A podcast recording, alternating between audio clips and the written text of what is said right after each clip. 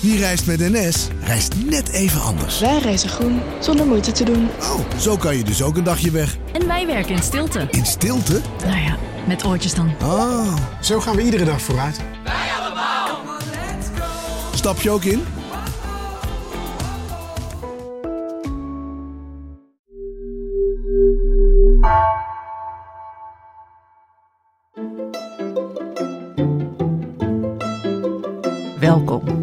Wij zijn Onbehaarde Apen. Dit is een podcast van NRC over wetenschap.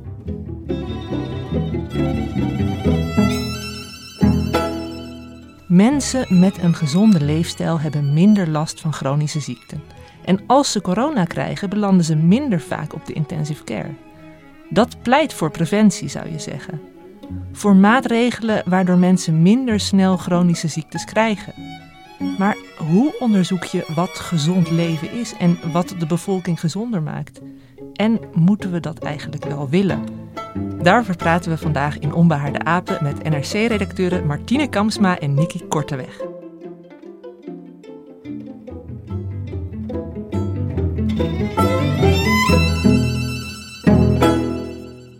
Wij gunnen het elke Nederlander dat hij een gezond leven heeft. We gunnen iedereen geluk. Wij streven naar een rookvrije generatie in 2040.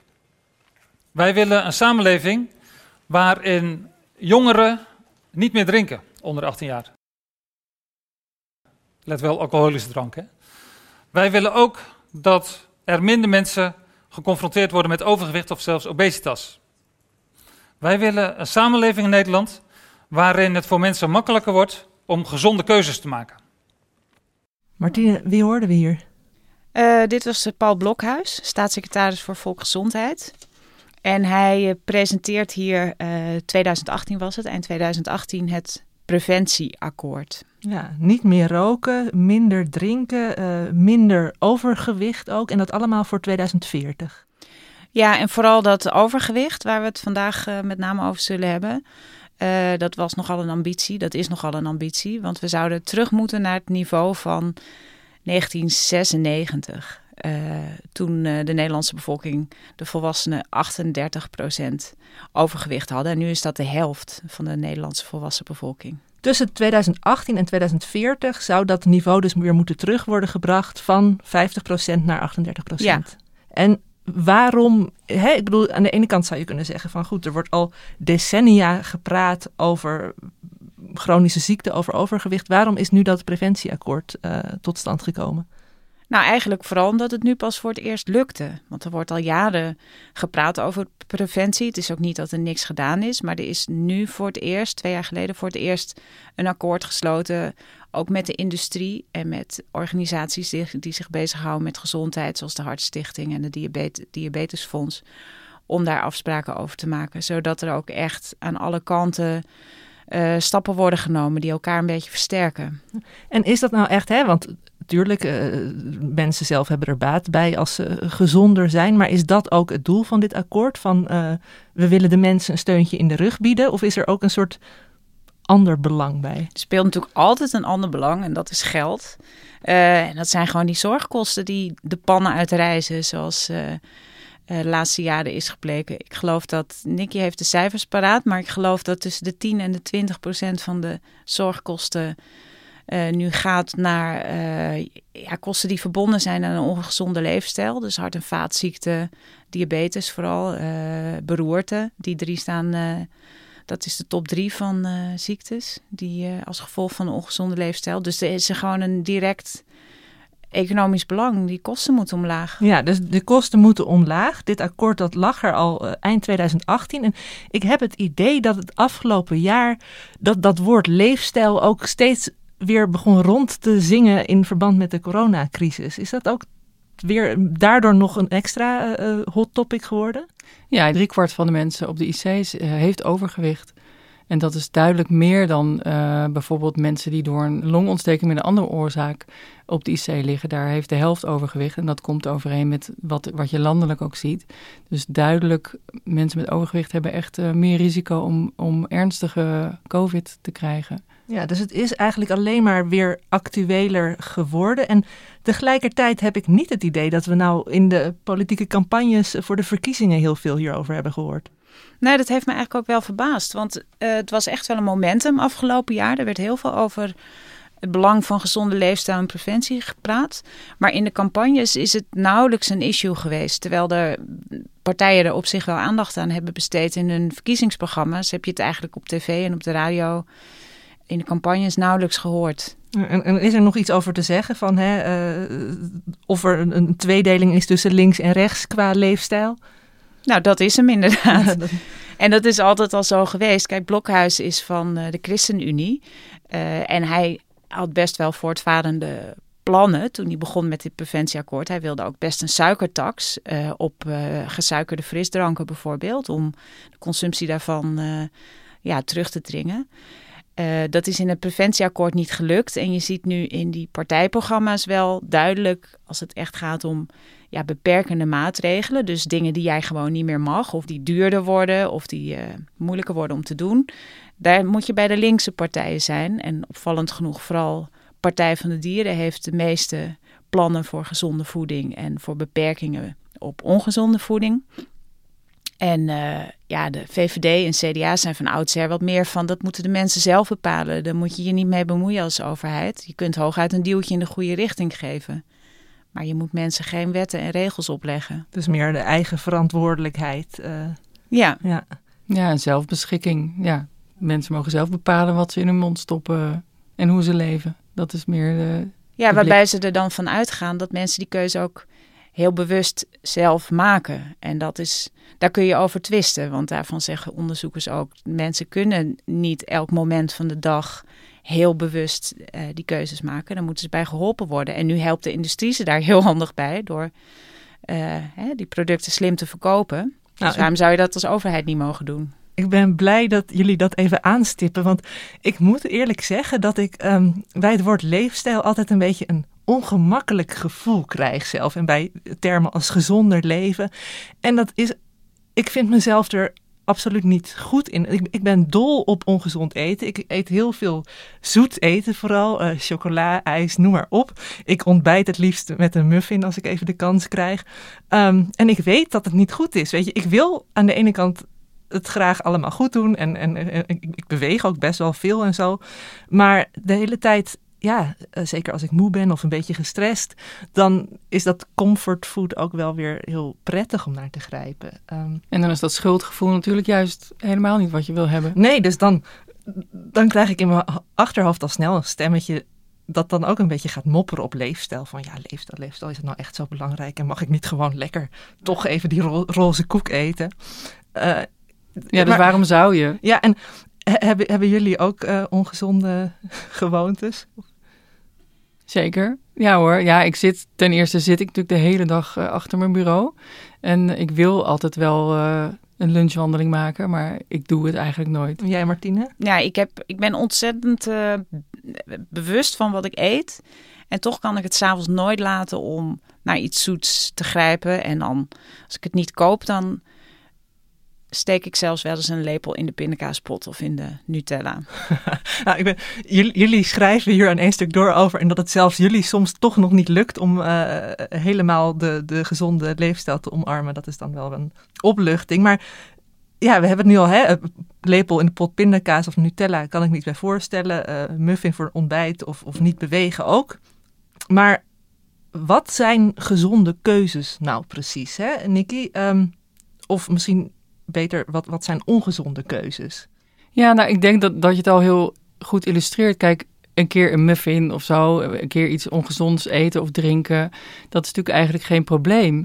Maar het probleem wordt het als je het dag in, dag uit, jaar in, jaar uit, uh, dat je als je veel te veel ongezonde keuzes maakt, ja, dan slibben je aderen dicht, dan, dan word je te zwaar met alle gevolgen van dien. En uh, dat heeft wel degelijk invloed op hoe, hoe gezonder je voelt. En uh, het verhoogt het risico op, op uh, hart- en vaatziekten, bijvoorbeeld obesitas, diabetes, suikerziekte. Um, nou, van roken en, en drinken weten we natuurlijk allemaal al hoe ongezond dat is. En wat dan precies van voeding uh, wel en niet gezond is, dat is, dat is wat moeilijker aan te tonen. Maar in grote lijnen weten we al heel lang wat gezond eten is en wat een gezonde leefstijl is. Dus als je een beetje binnen die banen blijft, dan leef je gezond. En dan kun je af en toe heus wel een stukje chocola hebben. Ja, maar het is inderdaad wat je zegt, keer op keer de ongezonde keuzes maken. En dat is dan ook wel een patroon dat erin slijt natuurlijk. Dat je eh, een soort gewenning optreedt als je... Ja, op verslaving zelfs. Met hè, alcohol en rook heb je natuurlijk sterk die, die verslavende component. En dan, dan blijf je het doen en, uh, en dat met alle gevolgen voor je lichaam van dien. Want je ontwricht gewoon je, je lichaam eigenlijk. Uh, maar ja, dat is ook met ongezonde voedingskeuzes zo. En waar vooral op gefocust wordt, ook in het preventieakkoord, is natuurlijk overgewicht, obesitas. En dat is eigenlijk een soort uh, ja, belichaming van een uh, slechte leefstijl, waar veel meer bij komt kijken. Dat is natuurlijk dat je te veel eet, maar ook te weinig beweegt. Er kunnen mentale oorzaken zijn, om, ongezonde omgeving, slaaptekort. Al die dingen wegen mee, maar dat mondt allemaal wel uit in obesitas. Nou ja, een probleem is ook dat uh, vaak doen mensen niet één ding verkeerd. Hè? Dus het is niet zo dat ze alleen maar ongezond eten, maar dat gaat vaak samen met te veel roken of roken en met te veel drinken. En dat telt gewoon op. Uh, en we hebben het nu over gezonde keuzes, maar je kunt je ook afvragen of het altijd keuzes zijn. Of dat je zo beïnvloed wordt door je omgeving, door je opvoeding. Ehm, door je sociaal-economische positie, zou ik maar zeggen. Dat, door reclame. Dat je bijna niet van keuzes kunt spreken, maar ja. van omstandigheden waar, je, ja, waar anderen misschien iets aan moeten doen. Ja, en het is ook wat je zegt, hè? inderdaad, als je al misschien uh, een paar biertjes op hebt, dan is het ook weer makkelijker om ook nog een sigaret erbij op te steken of uh, nog een hand chips te nemen. Nou ja, en als jij opgroeit in een gezin waar gerookt wordt, te veel gedronken, ongezond gegeten, hoe moet jij dan weten hoe het wel moet? Dat ja. is natuurlijk heel lastig. En dat hele patroon doorbreken, dat is niet een kwestie van simpelweg een andere keuze maken. Daar moet echt heel veel voor veranderen. Dus dat, dat, dat maakt die leefstijlinterventie, zoals het heet, ook zo ingewikkeld. Ja, en Nikke, jij noemde net al heel even van hè, uh, met uh, overgewicht, dan heb je een veel grotere kans op hart- en vaatziekten. Maar nog even meer in detail, wat zijn de risico's van ongezond leven nu precies? Over wat voor cijfers spreken we dan? Ja, dat zijn on, onrustbarend uh, grote getallen inmiddels. Um, bijna uh, 6,8 miljoen Nederlanders uh, heeft tegenwoordig overgewicht. Dat is die bijna 50 procent waar we naartoe gaan in 2004. Ja, ja, ruim de helft van de volwassenen. En 1 miljoen daarvan heeft zelfs ernstig overgewicht. Dat noemen we obesitas. En ja, mensen met obesitas, daar zijn zoveel dingen veranderd in hun lichaam. Dat is eigenlijk een soort chronische ontsteking uh, laaggradige ontsteking, zoals dat heet. En daarbij zijn zoveel onderdelen in het lichaam aangetast. Je hart en vaat, uh, bloedvaten. Uh, maar het heeft ook invloed op je, op je brein. En het heeft invloed op je, je bloedsuikerregulatie. Dus je kunt er diabetes type 2 door krijgen, suikerziekte. en al die ziektes die, die worden verergerd door overgewicht en obesitas. En 1,6 miljoen mensen lijden aan hart- en vaatziekten in Nederland dat, zorgt gewoon voor enorme zorguitgaven. Dat is inmiddels al meer dan 10 miljard. Ja, dat, en ook uh, individueel gezien voor een hoop leed natuurlijk. Absoluut, ja. En het is ook niet zo dat alleen mensen met obesitas, diabetes type 2 hebben of hart- en vaatziekten. Er zijn natuurlijk ook uh, mensen met een gezond gewicht die toch ook die ziektes hebben. Dus die tellen daar ook allemaal bij op. Het is zeker niet alleen uh, obesitas.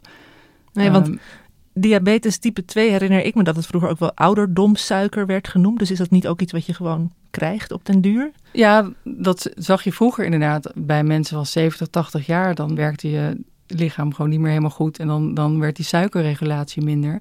Maar tegenwoordig zie je dat al uh, bij mensen rond de 40. En dat heeft echt ermee te maken, uh, ja, vaak met, met te veel suikerinname, vooral of te veel momenten van de dag. En te weinig beweging dan ook. Ja, dat kan er, dat, dat werkt ook niet mee. Ja. Maar als je er gevoelig voor bent en je eet de hele dag door suiker en dingen die je, die je bloedreguleringssysteem uh, aanzetten, ja, dan raakt het op een gegeven moment uitgeput en dan werkt het niet meer zo goed en dan kun je diabetes krijgen. Ja. Maar uh, diabetes bijvoorbeeld, dat kun je heel goed oplossen met medicatie. Ja, daar is heel veel medicatie voor. En dat, dat zijn goede medicijnen, goedkoop ook. En uh, tegen hart- en vaatziekten zijn natuurlijk ook allerhande medicijnen. Um, maar het staat mensen toch vaak wel tegen dat je die moet gebruiken. En het worden vaak ook steeds meer. Insuline spuiten bijvoorbeeld bij diabetes. Ja, dat moet je soms al vier keer per dag doen of, of nog vaker. En dat is toch een ingrijpende handeling in je leven. En de laatste jaren wordt wel steeds duidelijker dat je door je leefstijl te verbeteren, en je, je eetgewoonte voornamelijk bij diabetes, dat je daar echt je, het medicijngebruik door kan terugdringen. En soms zelfs kunnen mensen daar helemaal mee stoppen. Uh, maar ja, zeker, zeker tot een derde minder zouden mensen kunnen gebruiken als ze zouden opletten en hun leven zouden, hun leefstijl zouden verbeteren. Zo, dus ja. Nou, en wat ik interessant vind, is dat het lijkt alsof je daar misschien wel 20 kilo voor moet afvallen of dat je daar jaren mee bezig bent. Maar wat je vaak ziet is dat mensen die daarmee beginnen al binnen een paar weken resultaat zien. Dus het is niet zo dat je dun moet worden of dat je jarenlang bezig moet zijn met afvallen voordat dat iets oplevert. Ja, mijn vader die is nu toevallig uh, kort geleden begonnen met een uh, hoge bloeddrukverlagingsdieet. Dus opeens uh, geen zout meer eten en dergelijke. Ja. En dat zou ook al binnen een paar weken zou dat succes hebben. Ja, de vraag is alleen hoe lang hou je het vol? Ja, want als je, daarna, hè, dan is het leuk van als het eerst naar beneden gaat, maar als je daarna weer in je ongezonde leefgewoonte vervalt, dan schiet het allemaal weer omhoog. Nou, daar zit de hele problematiek. Ja, ja dat volhouden is echt het allermoeilijkste ja. in, in dit hele leefstijl uh, onderzoek, een hele leefstijlaanpassing. Ja, want komen we nu echt in het vakgebied van de leefstijlgeneeskunde als we het hier over hebben? Is dat, uh, is, is dat nou al een term? Dat is al een term, ja. Dat is wel iets wat, de, wat ook de laatste jaren eh, steeds meer opkomt. En, en zelfs uh, ja, steeds meer artsen gaan er ook achter staan. Uh, dat er veel meer aandacht voor zou moeten komen om echt de leefstijl aan te pakken van patiënten. Dus niet mensen zomaar met, met, een paar pillen naar huis te sturen, maar echt proberen ze te helpen om, om hun leefstijl aan te passen. Op, op allerlei vlakken moet het dan natuurlijk gebeuren. Op je voeding, maar ook op je beweging, op je omgeving, op je stress. Ja, en dus dat, dat je dan op consult bij de huisarts ook te horen krijgt van uh, beweegt u wel voldoende of eet u wel gezond? Nou ja, dat krijgen, dat krijgen patiënten natuurlijk wel te horen. Uh, maar het probleem bij veel artsen is dat ze toch maar uh, ja, 10 minuten hebben per consult. En uh, leefstijlaanpassing vergt gewoon veel meer dan dat. Dat is niet, ja, ja nu, tot nu toe is het nog wel zo dat artsen vragen: Nou, heb je al geprobeerd om minder te, hè, gezonder te eten, iets meer te bewegen? probeer dat en hier heb je medicijnen. En dan leggen ze toch meer bij de patiënt zelf. Terwijl als je echt wil dat iemand zijn leefstijl verandert, dan is daar veel meer hulp bij nodig.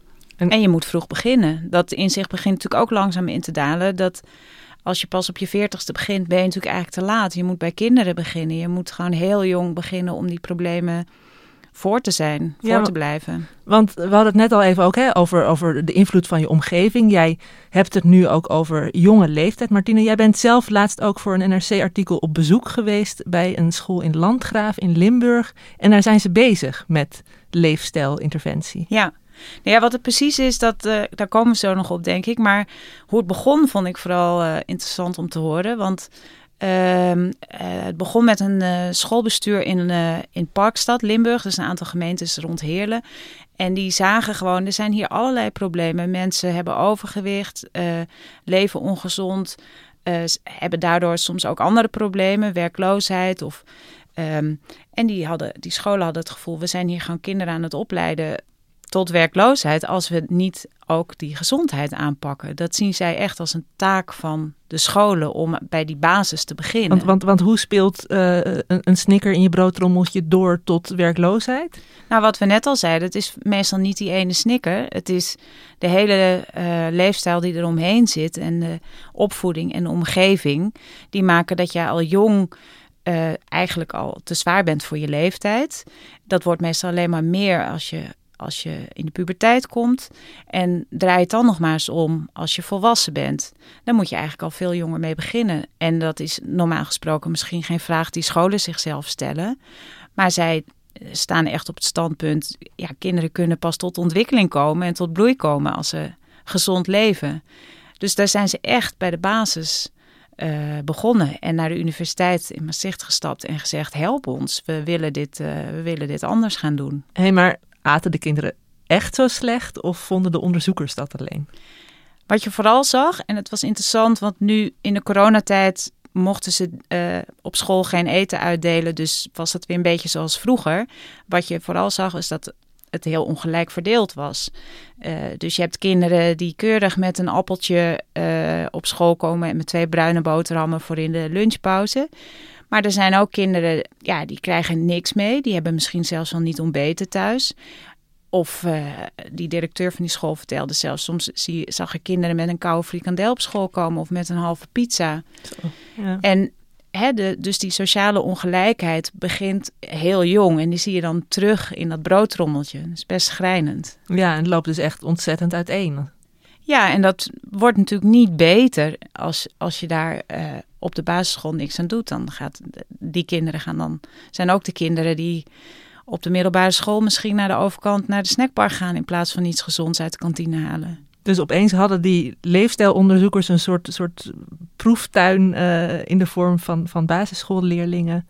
Ja, ik sprak hoogleraar Onno van Schaik, die zit in Maastricht. En die zei, nou dat is natuurlijk de mooiste vraag die je als onderzoeker kan wensen. Er waren ook subsidies voor. Uh, hè, er was echt een flinke pot met geld om dat aan te pakken. En dan kun je dus gewoon in de praktijk met grote groepen kinderen uh, iets uitproberen en kijken of het werkt. Dus echt, uh, ja, met 1400 leerlingen uiteindelijk hebben ze, hebben ze dat gedaan. Dat loopt nog steeds.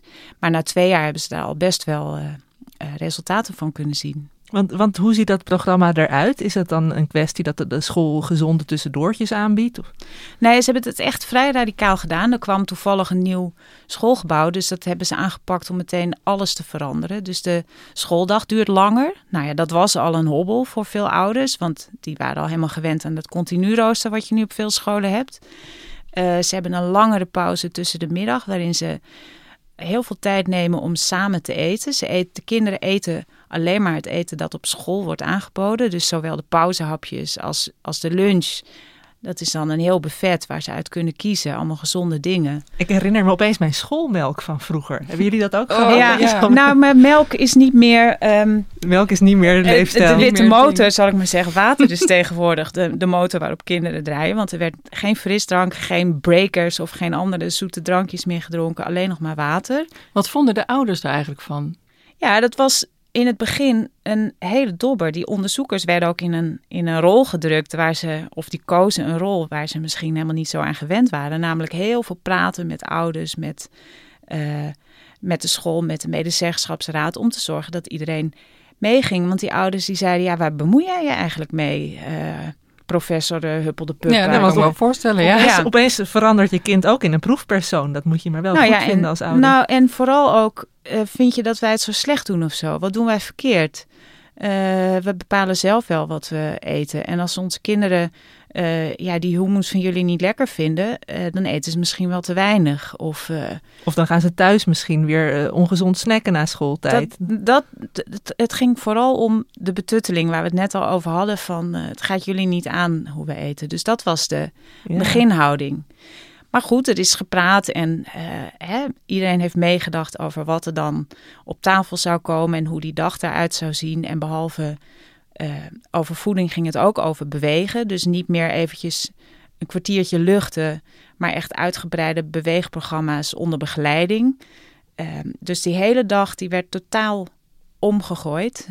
en en ja, dat heeft uiteindelijk ook het succes van dat uh, van de gezonde school van de toekomst, want zo heet het, bepaald, zou je na twee jaar onderzoek kunnen zeggen. En waarmee vergeleken ze dat dan? Want ze hebben dus op een school zo'n enorme ingrijpende, of één of twee scholen, ik weet het eigenlijk niet, zo'n ingrijpende leefstijlverandering gedaan. Maar hadden ze ook scholen waar ze iets anders deden? Nou, ze hadden zes scholen. Uh, op twee scholen deden ze alleen iets met bewegen, hadden ze een beweegprogramma. Op twee scholen, dat is dan die gezonde basisschool van de toekomst, hadden ze dat uitgebreide programma over de hele dag met eten en beweging. En op twee scholen veranderde ze niks. Dus dat waren de controlescholen. En je kunt dat in een eh, ideale onderzoekswereld zou je die kinderen natuurlijk willekeurig willen husselen, zodat je hè, dat, uh, dat en dat maakt het uh, betrouwbaarder. Maar dat, dat kun je natuurlijk je kunt niet tegen die kinderen zeggen: nu moet je naar een andere school. Dus dat is zo gelaten. Um, maar zo konden ze dus de gezonde scholen, of de scholen met dat gezonde programma, vergelijken met scholen waar niks veranderde. En waarom deden ze het dan specifiek in die buurt? Nou, in, in Parkstad, wat ik al zei, daar heb je gemiddelde lagere sociaal-economische uh, groepen. Hè. Daar is meer uh, armoedeproblematiek, werkloosheid, ongezonde leefstijl. Uh, en deze dit schoolbestuur was daar toevallig heel erg mee bezig. En wilde dat op deze school of twee scholen uiteindelijk introduceren. En die andere scholen zijn dus bereid gevonden om of dat beweegprogramma te doen of helemaal in principe niks te veranderen. En zo konden ze die vergelijking maken. Ik ben heel benieuwd wat daaruit kwam. Ja, ik ook. Maar ik wil eerst nog even terug naar de achterliggende wetenschap. Hè, want we hadden het er net al even over dat het heel moeilijk is om onderzoek te doen naar leefstijl. En ja, wat maakt dat het zo moeilijk is? En, en, en hoe gaat het onderzoek precies in zijn werk? Ja, wat het zo moeilijk maakt is dat er heel veel verschillende aspecten zijn die invloed hebben op je leefstijl. Kijk, met roken onderzoek doen naar hoe, hoe goed of slecht roken voor je is, is makkelijk. Want je neemt gewoon een groep mensen die wel rookt en een groep mensen die niet rookt. Kan je met elkaar vergelijken. Ehm, en dat is bij voeding veel moeilijker en met, met leefstijl helemaal. Want er komen veel meer componenten bij kijken. Alleen al in voedingsonderzoek is het echt heel lastig om hard wetenschappelijk bewijs te krijgen. Je kunt, wat je veel ziet is dat ze in, in grote groepen in de bevolking kijken. Uh, wat die mensen eten bijvoorbeeld, dat durf je dan om de zoveel tijd. En ja, dan kun je een verband vinden misschien. Hè, dat mensen die, die heel veel koude frikandellen eten misschien uh, zwaarder zijn dan mensen die dat niet doen. Maar of dat echt een oorzaak-gevolg is, dat, dat kun je daar niet uithalen. En aan de andere kant kun je uh, mensen opsluiten in een lab en helemaal bepalen wat ze krijgen. Helemaal meten wat er ingaat, wat er uitgaat, wat ze uitademen zelfs. Uh, maar ja, dat is weer een labsetting, dus dat zegt weer niet alles over wat er dan in het echte leven gebeurt. Dat vind ik wel heel mooi aan het onderzoek wat Martine vertelde over die scholen. Dat is wel ja, echt een real-life setting. Ja, waar, waar tegelijkertijd wel gecontroleerd uh, voeding wordt Ja, gegeven. zo gecontroleerd mogelijk natuurlijk, want je weet niet wat ze thuis inderdaad nog allemaal eten. En, en groepen zijn niet helemaal uh, homogeen verdeeld misschien. Maar ja, dat is wel het echte leven. Nou, je hebt natuurlijk ook allerlei tussenvormen. Want wat ik een prachtig onderzoek vind en wat ook veel wordt aangehaald, is dat Rotterdam-onderzoek. de ommoordstudie is dat. Ja, in, dat Ja. wordt meestal het Rotterdam-onderzoek eh, genoemd, want daar hebben ze hele grote groepen Rotterdammers jarenlang gevolgd. Ja, Eh, nog steeds. Ja. Nog steeds. En gekeken eh, welke ziektes die mensen ontwikkelden, wanneer ze ziek werden, hoe lang ze gezond bleven. En daar is echt wel ja, goed uitgekomen dat mensen met een ongezonde leefstijl, dus ook vaak mensen met een lage sociaal-economische positie, ehm, ja, gemiddeld zeven jaar korter leven dan Zes, ja, zes zes jaar. jaar korter leven dan eh, ja, mensen die, het, eh, die beter af zijn. En ook een gezonde, hè, wat je ervaart als gezonde jaren. Dus dat je niet voortdurend naar de dokter hoeft en medicijnen. En eh, dat je gewoon je werk kan doen. Nou, dat is helemaal, hoeveel jaar is dat, Nicky? Nou ja, uit die studie kwam dat, dat mensen die gezonder leven, de- inderdaad zes jaar langer leven gemiddeld. En negen jaar zonder dat soort chronische ziekten waar we het over hebben. Dus ja, je krijgt echt zes gezonde jaren erbij. Ja, en dat is, dat is mooi onderzoek. Want eh, dat wil niet zeggen dat dat labonderzoek waardeloos is. Want daar kun je, is, wordt ook wel eens aange... Ik heb laatst nog Ja, geschreven. Die, eh, aangetoond dat het niet zoveel uitmaakt of je nou veel koolhydraten of veel vet eet. Het gaat om de inname van die calorieën. En eh, dat je van bewerkte voeding vaak eh, meer eet eh, dan van onbewerkt eten. Dus hè, verse groenten en zo. Dus dat zijn nuttige studies. Alleen de vraag die je dan kan stellen is, ja, hoe pas je dat toe in het echte leven? Ja, dus eigenlijk wat ik hieruit opmaak is, er wordt leefstijlonderzoek gedaan en tegelijkertijd is het ook nog altijd wel heel moeilijk. Ja, en het is inderdaad nog moeilijk om, om aan te tonen in hoeverre leefstijlveranderingen nou echt effect hebben op het verminderen van de ziekte of eh, op het zelfs helemaal terugdringen van de ziekte. En eigenlijk het hardste bewijs is er voor diabetes type 2. Daar zijn nu zo'n zes studies die, die wel eh, een duidelijke, duidelijk verband vinden met aanpassen van leefstijl. En dat mensen dan minder eh, medicijnen bijvoorbeeld kunnen gebruiken. Uh, en voor hart- en vaatziekten zijn ook al wel een paar studies die dat verband laten zien. En er wordt ook gekeken naar bijvoorbeeld prikkelbare darmsyndroom en chronische darmontstekingen, dementie, uh, psychische uh, aandoeningen. Maar daarvoor is het bewijs echt nog wel moeilijk hard te krijgen. Maar wat interessant is, vind ik, want je kunt wachten tot er keihard bewijs is. Maar je ziet steeds meer dat mensen zelf aan de slag gaan met, die, met hun eigen wetenschap. Dus dat noemen ze citizen science, burgerwetenschap.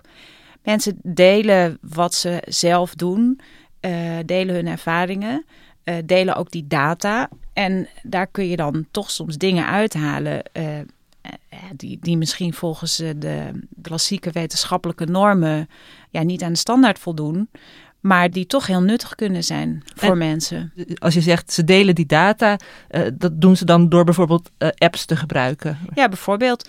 En je kunt ervoor kiezen om die data dan bijvoorbeeld met wetenschappers uh, te delen, die daar, die daar vervolgens conclusies uit, voorzichtige conclusies uit kunnen trekken. Ja. En het mooie is natuurlijk ook wel van zulk persoonlijk onderzoek dat je heel goed kunt uitzoeken wat bij jou past. Dat je het nog een nou, beetje want dat is het grootste probleem met voeding. Het is zo persoonlijk uh, wat voor mensen werkt. En zelfs al weet je dat suiker in het algemeen uh, bijvoorbeeld niet goed is als je, uh, hè, om, als je diabetes hebt. Hoe vind je vervolgens een manier waarop het voor jou werkt? Is dat minder brood eten? Is dat alle zoetigheid laten staan? Uh, dus ervaringen delen, dat is ook, uh, ja, daar kun, je, daar, daar, kun je ook iets mee. Ja, ja want de dat... een die kan makkelijker minderen met suiker en de ander die zal misschien dan helemaal radicaal met geraffineerde suiker. Nou, jij zou misschien wel je muffin eh, kunnen missen. Uh, maar ja, noem nog eens iets. Iets anders wil je wel gewoon blijven ja, eten. Ik eet heel graag fruit en dat is natuurlijk ook zoet. Ja. Maar als ik dan een appel eet in plaats van een muffin, dan helpt dat toch. Zeker. Oké, okay, dus zowel uit uh, wetenschappelijk onderzoek als uit uh, citizen science projecten komt interessante info naar voren. Maar vervolgens blijf je dan met die vraag van hoe breng je dat aan de man? Ja, nou ja, uh, voor zover we dat niet al zeiden, er zijn eigenlijk twee soorten onderzoek. Dus naar wat gezond is. Suiker is ongezond, groenten zijn gezond, een beetje dat. En uh, onderzoek naar welke interventies werken, dus welke programma's of methodes werken om mensen gezonder te laten eten. Want je kunt best aantonen dat groente eten gezonder is dan pizza, maar wat werkt en wat komt ook echt terecht bij de groepen die het het meest nodig hebben. Um, want er zijn hele goede programma's bijvoorbeeld om te stoppen met roken, maar uh, meestal doen de mensen mee die toch al met gezond leven bezig waren en dus ook willen stoppen met roken. En niet uh, bereiken ze niet de mensen voor wie uh, het meer uh, effect zou hebben. Ja, en, en zorgen dat iemand ook blijft gestopt zijn met roken hè, en, en blijvend zo'n zo'n gewoonte aanhoudt de rest ja. van zijn leven. Dat is ook een enorme uitdaging waar nog geen antwoord op is. Nou ja, en welke maatregelen werken, daar heeft het RIVM ook onderzoek naar gedaan toen dat preventieakkoord uitkwam. Um, want er zaten heel veel vrijblijvende maatregelen in. Uh, de industrie doet zijn best om minder suiker en zout in producten te stoppen. Er komen meer leefstijlprogramma's voor mensen om uh, gezonder uh, te leven. Maar daarvan zei het RIVM ook, heel veel maatregelen werken waarschijnlijk niet als het alleen maar gaat om voorlichting en ja, lesprogramma's of zo. Dat heeft heel weinig effect. En bovenaan de ladder staan de ingrepen waarmee je echt keuzes uit het leven van mensen, mensen haalt. Dus uh, kinderen die geen energiedrankjes uh, meer kunnen kopen, bijvoorbeeld. Of hè, de alcoholgrens opschuiven. Dan neem je echt een keuze weg. En dat werkt wel. Ja, dat, het niet meer, dat je niet meer in de verleiding komt. Uh, hè, net zoals al die sigarettenautomaten opeens werden verwijderd. Ja, als jij ineens een belasting van 30% op je muffin moet betalen. Uh, ja, dan maak je de keuze al moeilijker als jouw bakker helemaal geen muffins meer mag verkopen.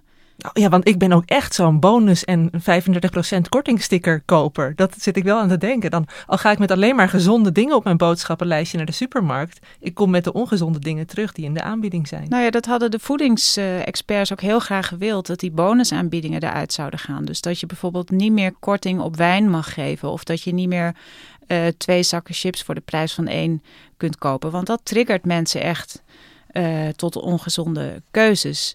Maar dat soort maatregelen, die best wel dwingend zijn en die wat hoger op die interventieladder uh, staan, zullen we maar zeggen.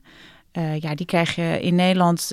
Um, uh, met een kabinet dat de eigen dat zelfbeschikking vooral wil beschermen, niet voor elkaar. En de voedingsindustrie zal daar ook niet Zeker niet, zijn. supermarkten. Maar nee. ik las ook nu weer een idee om dan een lagere tax op groente en fruit te doen. Maar dat is ook niet iets wat er op korte termijn doorheen gaat komen waarschijnlijk. Nou ja, daar is van alles voor te zeggen. Want het is wel aangetoond dat als je een als je iets maar goedkoop of maar duur genoeg maakt, hè, als het verschil groot genoeg is, dat mensen echt wel andere keuzes gaan maken.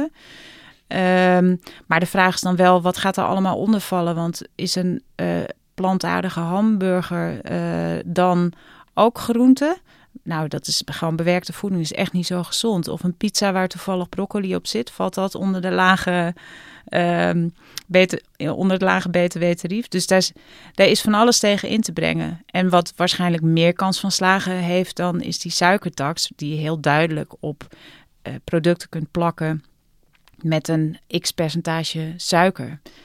Uh, daarvan is inmiddels in, uh, in Groot-Brittannië, waar ze dat een aantal jaar geleden hebben ingevoerd, ook wel ja, aangetoond dat het effect heeft. Niet alleen op hoeveel suiker er in die producten zit. Want er zijn gewoon veel meer suikervrije frisdranken gekomen. Naast die gewone cola en sinaas en zo. Maar er is toevallig deze maand nog onderzoek verschenen waaruit bleek dat gezinnen 10% minder suiker binnenkregen uit, uit die frisdranken. En wel evenveel frisdranken bleven drinken. Zo. Ja, dat zijn dan de, de light frisdranken, hè? De, ja. met kunstmatige suikers, gezoet. Ja, of gewoon uh, wat steeds populairder wordt. Dat zijn die uh, waters met een smaakje, weet je wel. Uh, spa met appelsmaak of zo. Daar zit helemaal geen zoetstof in. Ja, en, maar goed, met alleen de suikertax ben je er natuurlijk nog niet. Want ja, het is inmiddels wel duidelijk dat je op heel veel verschillende fronten mensen moet helpen om die verandering door te voeren en vol te houden. En wat bijvoorbeeld uit dat citizen science onderzoek heel erg naar voren komt, is ook dat, dat ehm, lotgenotencontact. Dus mensen om je heen die het ook doen. En uh, mensen waarmee je dan ervaringen kan uitwisselen. Of mensen die je tips kunnen geven. Of waarmee je kan uh, ondersteuning kan vinden. Van ook oh, vind, ik sta nu in de winkel en ik zie een hele lekkere brownie liggen. Maar ik, ik wil hem niet kopen. Dat je dan op zo'n moment steun krijgt om het niet te doen. Uh, dat dat ook heel erg belangrijk is bij het, bij het volhouden uh, van die leefstijl. Ja, dus dat dus je, hele, je groep, je omgeving uh, is ook een belangrijke factor, de mensen die meedoen. En zo zijn er natuurlijk nog veel meer, op veel meer vlakken dingen die, die invloed hebben op wat jij uiteindelijk in je mond stopt of wat je doet. Daarom hebben ze nu ook die gecombineerde leefstijlinterventie, zoals dat veel te moeilijk heet volgens mij, want snapt iedereen dat. Maar uh, het succes daarvan is ook dat je dat in een groep met andere mensen doet. Dat blijkt gewoon beter te werken dan wanneer mensen het op eigen gelegenheid doen. En dat je twee jaar lang begeleid wordt. En dat je het dus lang genoeg doet, twee jaar, om echt nieuwe patronen aan te leren. Uh, waardoor je niet meer makkelijk terugschiet in je oude gewoontes. Dat, en dat, is, dat blijkt te werken. Dat is dan een van die maatregelen die bewezen effectief zijn. Alleen dat is dan weer zo'n maatregel die tot nu toe nog maar bij niet meer dan, ik geloof, 10.000 mensen, uh, ja, dus er doen nog maar uh, nog geen 10.000 mensen aan mee. En terwijl als je weet hoeveel mensen overgewicht hebben, dan zie je hoe klein dat bereik eigenlijk ja, is. Maar ook dat kan dan weer als een olievlek uitspreiden natuurlijk. Hè? Dat zijn dan nu, volgens mij zijn het overwegend uh, vrouwen van boven de 50 die daar meedoen. Tot nu toe. Maar goed, die hebben misschien weer kinderen of kleinkinderen uiteindelijk. Uh, die ze dan die gezondere leefstijl kunnen aanleren. Dus het heeft hoe dan ook zin. Hey, en we hadden het aan het begin al heel even over die politieke partijen. En nu hebben we het dan weer over leefstijlinterventie. Maar ik blijf me afvragen, moet je dat nou allemaal wel willen? Ja, dat vind ik ook een hele legitieme vraag. Er zijn natuurlijk heel veel mensen die toch zeggen van ja, uh, ik bepaal zelf wel wat ik eet, ik bepaal zelf wel hoe ik leef. En uh, ja, dat is ergens natuurlijk ook wel terecht. Waarom moet de overheid bepalen wat jij uh, in je mond stopt? Nou ja, we hadden daar deze zomer een heel uh, interessant dubbel interview over, vond ik zelf, met Hanno Peil. Dat is een diabeteshoogleraar in Leiden. En uh, Marian Donner, die schreef het zelfverwoestingsboek. Nou, het zit al in de titel. En uh, ja, zij zegt, ik heb het recht om ongezond te leven. En dan zegt hij, ja, maar het wordt gewoon te duur. Moet ik dan betalen voor jouw ongezonde gedrag? En dan zegt zij weer van, ja, uh, we moeten allemaal maar passen in dat perfecte plaatje. En uh, sommige mensen vallen er dan buiten. Die worden dan eigenlijk buiten die, uh, die samenleving uh, gestoten.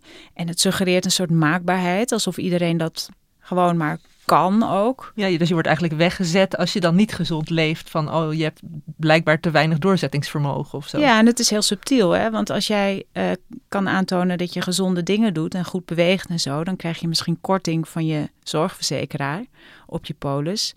Maar je kan ook zeggen, de mensen die dat dus niet doen, krijgen eigenlijk straf. Want die moeten wel die polis betalen. En die Marjan Donner zegt ook van...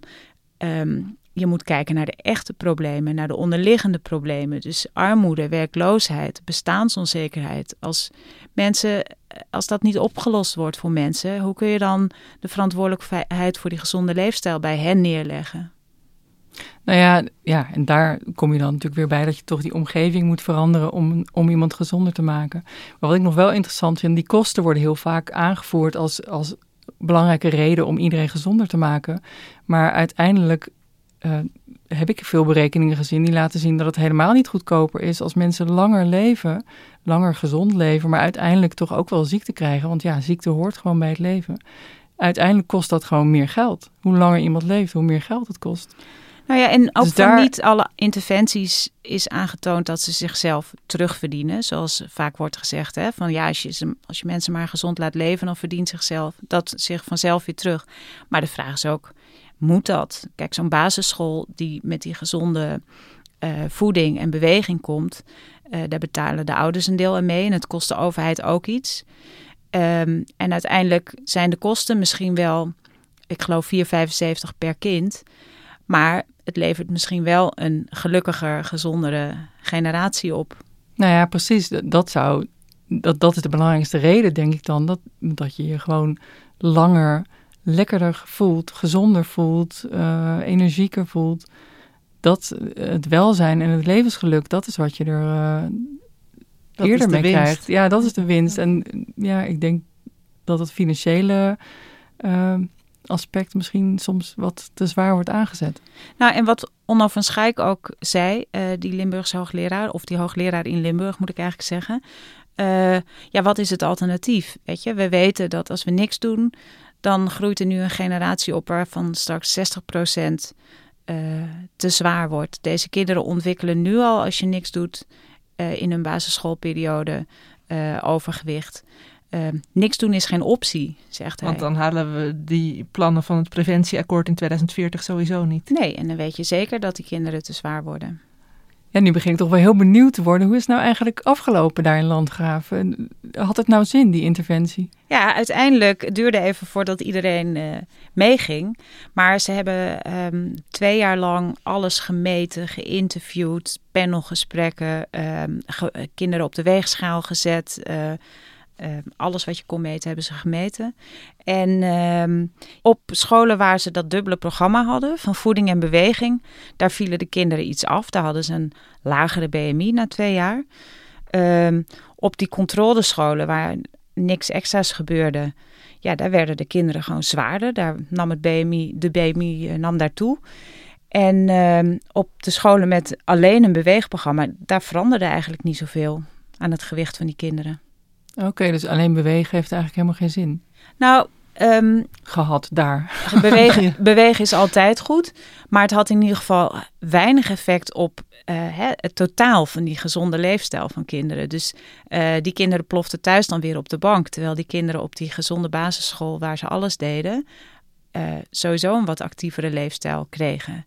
En wat ze eigenlijk concludeerden uit dat onderzoek was dat je een ja, dat je dat heel disruptief, zoals ze dat noemen, moet aanpakken. Dus je moet heel veel tegelijk veranderen in het leven van kinderen in dit geval. En daarmee veranderen er ook dingen in het leven van de ouders. Um, waardoor, uh, ja, dan ontkom je er bijna niet aan. Dan gebeurt er zoveel tegelijk.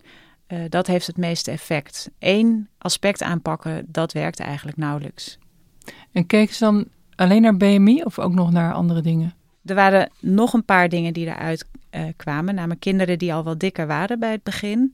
Uh, die hadden er meer profijt bij. Die hadden een grotere daling van hun BMI dan de kinderen die al op een goed gewicht zaten. Dus die vielen meer af? Ja, dus je kunt eigenlijk zeggen de kinderen die het het meest nodig hadden, hadden ook het meest baat bij dit programma. Dat was één ding. Uh, een ander effect was dat die kinderen hun uh, gedrag ook mee naar huis namen. Dus dat ze uh, thuis met hun ouders meer over eten spraken.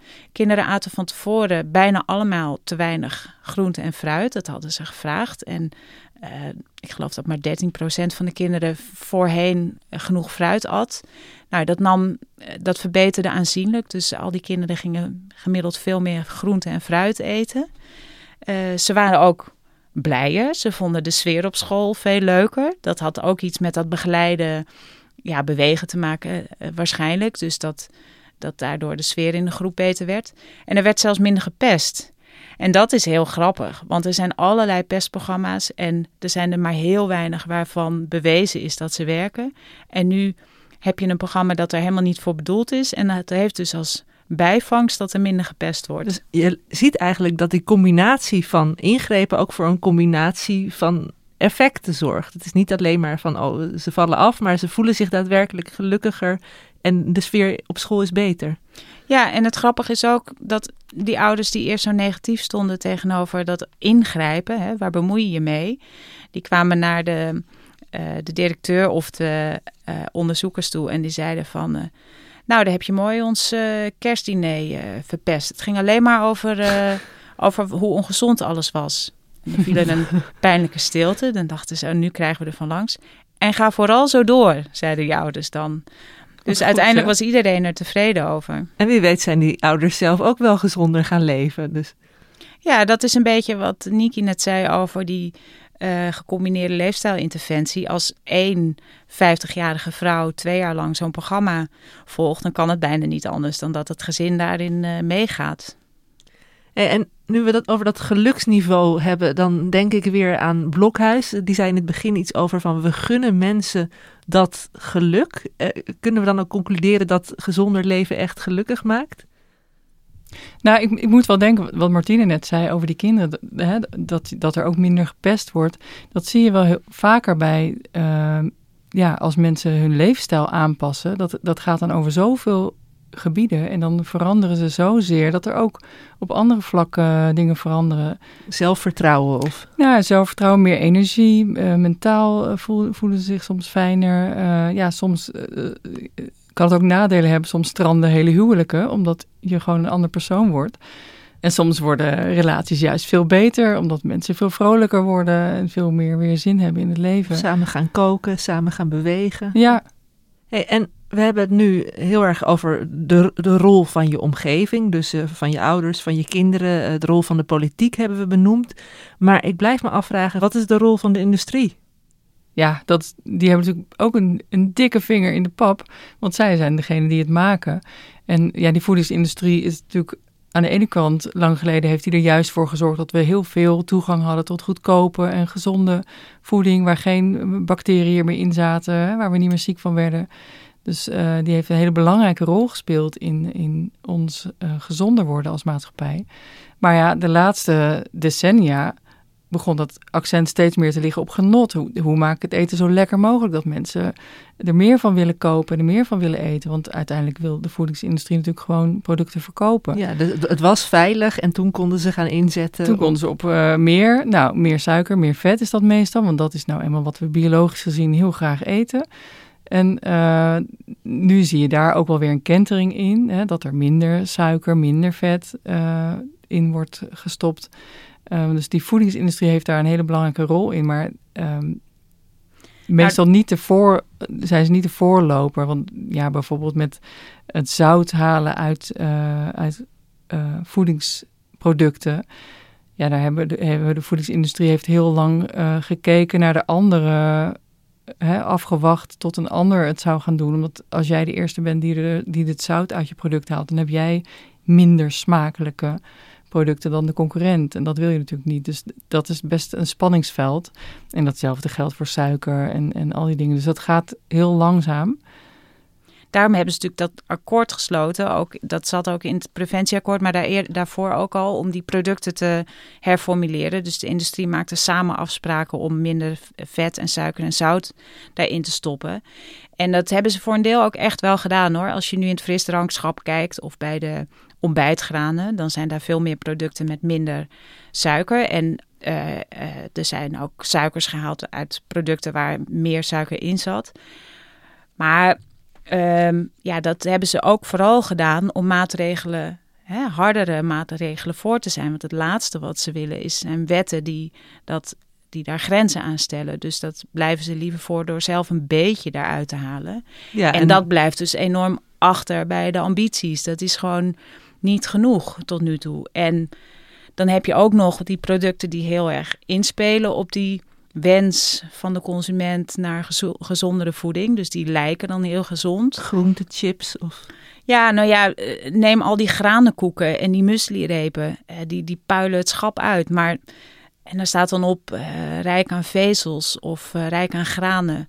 Maar dat valt uit vies tegen, want er zit nog steeds veel meer suiker en vet in dan gezonde uh, dingen. Dus dan denken mensen, ik, ik maak een gezonde keuze, maar eigenlijk valt dat tegen. Nou ja, dat vind ik het geniepige. Het speelt wel in op dat sentiment. Maar als je de verpakking aan de achterkant leest, want je moet niet op de voorkant kijken, je moet altijd op de achterkant kijken. Dan zie je ineens, oh, maar dadel is toch suiker, weet je wel. Want mensen denken dan ook nog, dadelsiroop of druivensuiker, dat zijn natuurlijke suikers. Dus dat, uh, dat is niet dat slecht. Wel, ja. Er zijn ook suikers. Ik herinner me al dat jij een keer in de podcast hebt gezegd over dat verse jus bijvoorbeeld ook helemaal niet zo gezond is. Dat, uh...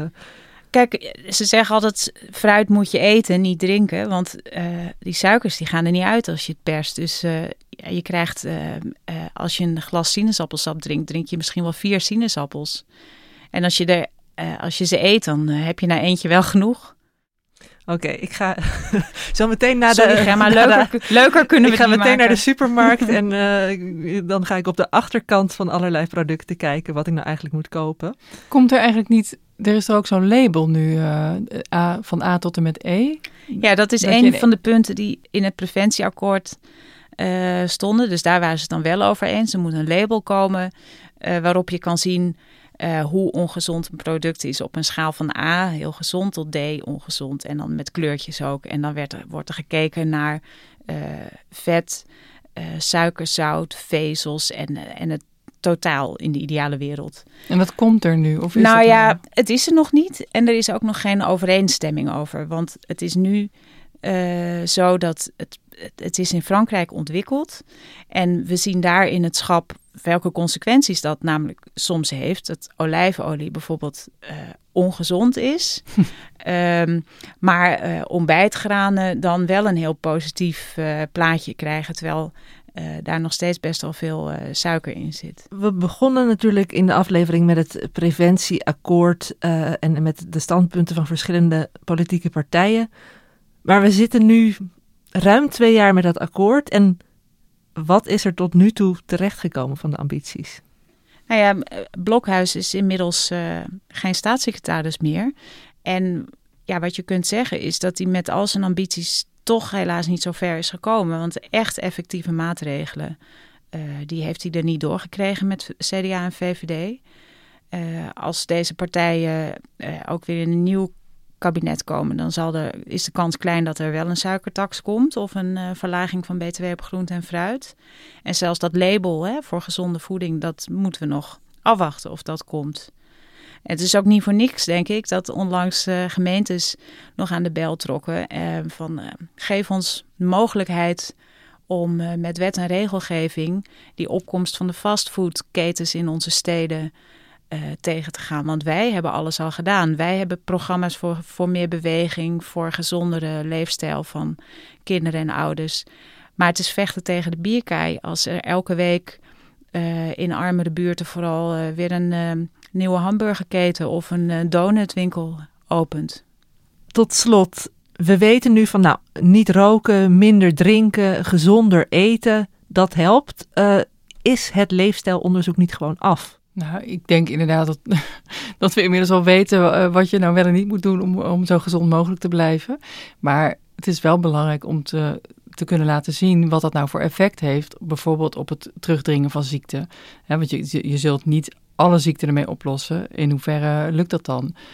Um, en het is vooral ook belangrijk om beter te weten eh, hoe je nou mensen zover krijgt om, uh, om hun leefstijl aan te passen en wat er allemaal voor nodig is om dat zo te houden. Uh, dus ik denk zeker dat, dat dat onderzoek nog wel nodig is. Ja, dat het toch ons nog wat meer duwtjes in de rug kan geven. Ja, het is heel belangrijk dat mensen toch uit eigen beweging kiezen voor, voor de gezondere optie. Dus je wilt manieren vinden waarop je die, die gezonde keuze zo makkelijk uh, en natuurlijk mogelijk laat zijn. Dat, dat gewoon mensen automatisch die gezonde keuze maken. En um, ja, daarvoor zijn aanpassingen op alle vlakken nodig. Alle vlakken die we besproken hebben. Dus de industrie en de omgeving en de politiek en mensen zelf en de gezondheidszorg. Maar ja, ik denk dat het in onderzoek nog wel duidelijker kan worden um, welke aspecten daarin heel belangrijk zijn.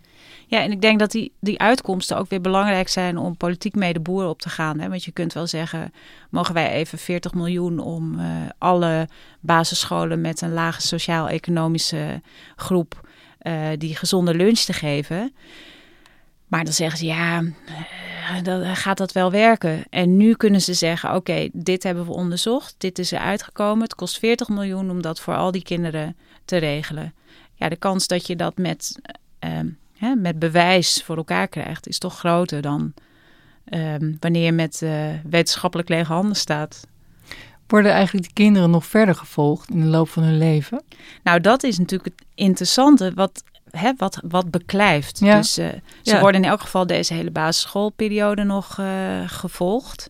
En wat je eigenlijk wil is uh, over vijf of over tien of over twintig jaar nog eens kijken wat daarvan bijgebleven is. Ja, want wat voor lunch gaan ze kopen op de middelbare school met hun eigen zakgeld? Ja, precies. Dat zei ik ook van, uh, vroeg ik aan die onderzoeker van, straks staan ze op die middelbare school en dan vliegen de roze koeken en, uh, en de kipcorns om de oren. En ja, wat blijft er dan nog van bij? En toen zei hij, zei ik, ja, het is zo'n beetje cynisch, maar en toen zei hij, ja, dat dat cynisme dat is terecht, want dat is hoe het nu gaat. En wat ze dus zien is dat die belangstelling die ze nu hebben gewekt met dit onderzoek, uh, ja, doorwerkt op middelbare scholen in de omgeving en ook op andere scholen in Nederland, waardoor ze dit uh, project waarschijnlijk nu op veel meer scholen gaan uh, doorzetten. Ja, want het doet me er wel aan denken dat ik ooit begon als heel gezond kind. Mijn ouders die moesten me dan na een jaar moesten ze me aanmoedigen om nog wit uitgeslagen chocolaatjes en lang vergeten snoepjes op te eten. Dus uh, oh, ja? is het bij jou ingehamsterd? ja, ik denk toch een beetje door de stress en zo. Dat uh, stress, liefdesverdriet, allemaal dat soort triggers voor emotie eten. Stress hey, is een belangrijke factor. Maar ik weet niet of jullie het horen, maar met al dat gepraat over eten is mijn buik ook daadwerkelijk gaan knorren nu. Dus ik uh, stel voor om een gezonde lunch zometeen te gaan kopen of gezond avondeten.